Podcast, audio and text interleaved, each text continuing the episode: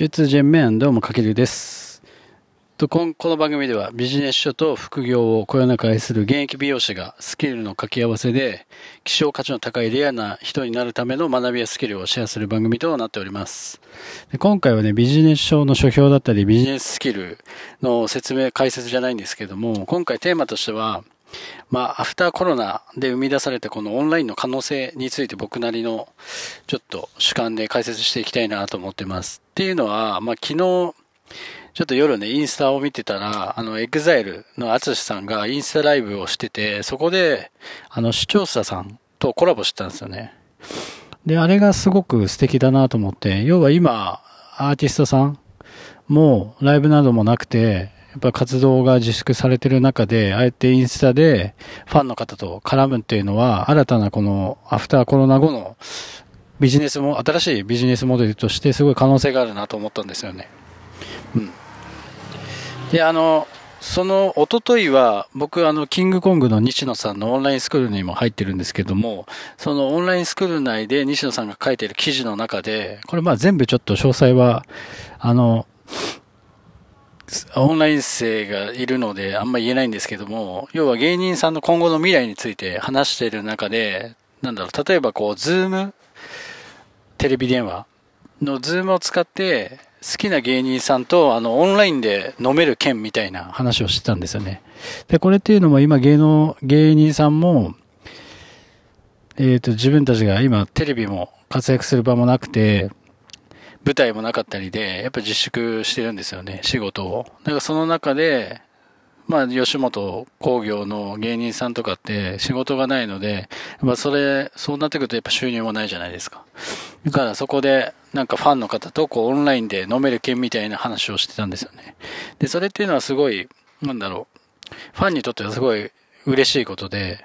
要は自分の好きな芸人さんと、こう、差しで、まあオンラインではあるんですけども、こう、ズームを使ってテレビ電話で飲めるっていうのはすごい希少価値が高いっていう話。で、あとは人数をね、それを限定することで、まあ特別感もあって、だから要はなんかオンライン上にこの、なんだろう、新宿で言えば歌舞伎町のゴールデン街とか、まああの、飲み屋街に、一軒一軒なんか好きな芸人さんになってて、まあそこに、で飲めるっていう。これって素晴らしいですよね。で、これを、まあ僕も今現役の美容師をしてるんですけども、これをだから例えば美容室や美容師さんも取り入れるのはすごいありかなと思ったんですよね。で、例えばまあ今ね、コロナの影響でやっぱお客さんが、まあ僕のお店もそうですけど、来てない状況が結構ね、続いてるわけで、じゃあそこで、まあ対面のサービスってやっぱこういう時にってすごい弱くて、まあどうしようもないっていう部分もあるんですけども、なので、まあコロナの影響でね、こうやってお客さん来れない状況で、じゃあ何を、この、なんだろう、あつさんとか、金庫西野さんが言ってた、この、ファンとコラボする、っていうところをヒントに考えたときに、まあオンライン上でこうカウンセリングをしたりとか、やっぱお客さんも今、お店に来れない状況で、でも美容師は、もう仕事がない。まあ、それなら、こう、オンライン上で、まあ、ズームとかね、使って、オンライン上でのカウンセリング。まあ、カットとかね、そのオンライン上ではできるこ、できないんですけれども、例えば、こう、お手入れ方法だったり、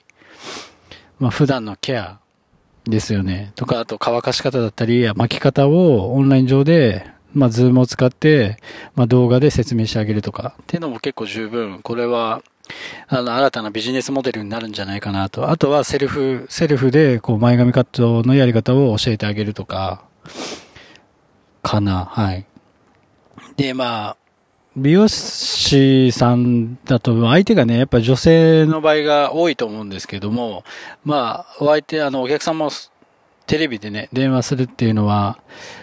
まあ、あんまりやったことなくて抵抗はあるかもしれないんですけども、まあ、使い慣れてないだけでね、それってやっぱこの文化が浸透すれば、それも全然ありかなっていうのが僕の考えです。で、これをね、じゃあどうやっていかにビジネスモデルにするかって言ったら、まあお店単位でやる場合は、なんかね、そういうプラットフォームを作成して、まああの収益は、その個人に入るのとお店に入るので半々にするとか、っていう手もあるかなっていう。うん。まあそういうね、新しいこの対面サービスでしか収益を上げられないこう美容師さんとかサービス業っていうのは、やっぱこうやって今回のような、ね、ウイルスによる、まあ、影響が今後あったとしても、まあ、こう対面がメインのね、サービスなので、お客様が来なくても、まあ、収益を上げることが可能になるんじゃないかなっていうことですよね。まあ、本質をだから話しちゃうと、要はね、結構、やっぱ自粛になって、お家で過ごす時間が長いと、みんなやっぱ寂しいんですよね。で、家族がいる方だったら家族といる時間がね、今までよりも長くてすごいいい部分もあるんですけども、逆に一緒にいる時間が長すぎて、今ね、アフター、なんだ、コロナ離婚とか流行ってるじゃないですか。だかそういう感じで、あんまり言い過ぎても良くないのかなと。で、な独身の方は特にその思いは強くて、やっぱりお家で一人でいる時間っていうのが長すぎるとやっぱり苦に感じてくるものがあって、で、誰かと繋がれたい感が強かったりもするんですよね。だからビジネスモデル的にはね、すごいいいのかもしれないっていうお話ですよね。はい。っていうのを昨日ちょっとね、EXILE の淳さんのあの、インスタライブを見てて、あファンの方とコラボしてて、すごい思ったところを今日は話したくて、ちょっと解説してみました。まあ、ファンの方もね、すごい喜んでいて、多分ね、ご家族と住んでる女の子だったのかな。まあ大学生ぐらいなんですけども、まあああいうのってすごい嬉しいですよね。僕ももし好きなアーティスト、今いないですけど、まあ昔安室ちゃんとか本当好きだったんで、ね、あのインスタグラムで、そうやって、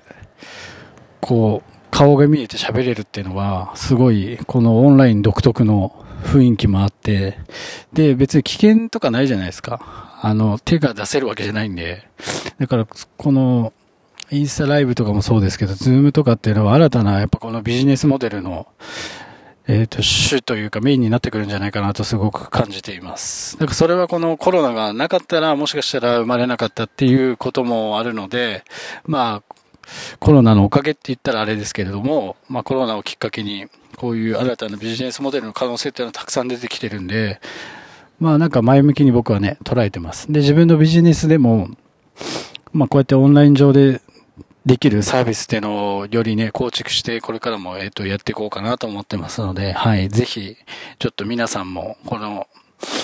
このアフターコロナで生み出されたサービスっていう、まあオンラインのね、新たなビジネスモデルの形をぜひ、あの、模索して、ぜひ取り組んでみてください。はい。というわけで今回は、まあ、アフターコロナで生み出された新しいビジネスモデルの可能性というテーマでお話しさせていただきました。はい。最後までご視聴いただきありがとうございます。ではまた別のラジオでお会いしましょう。メイハオ大天。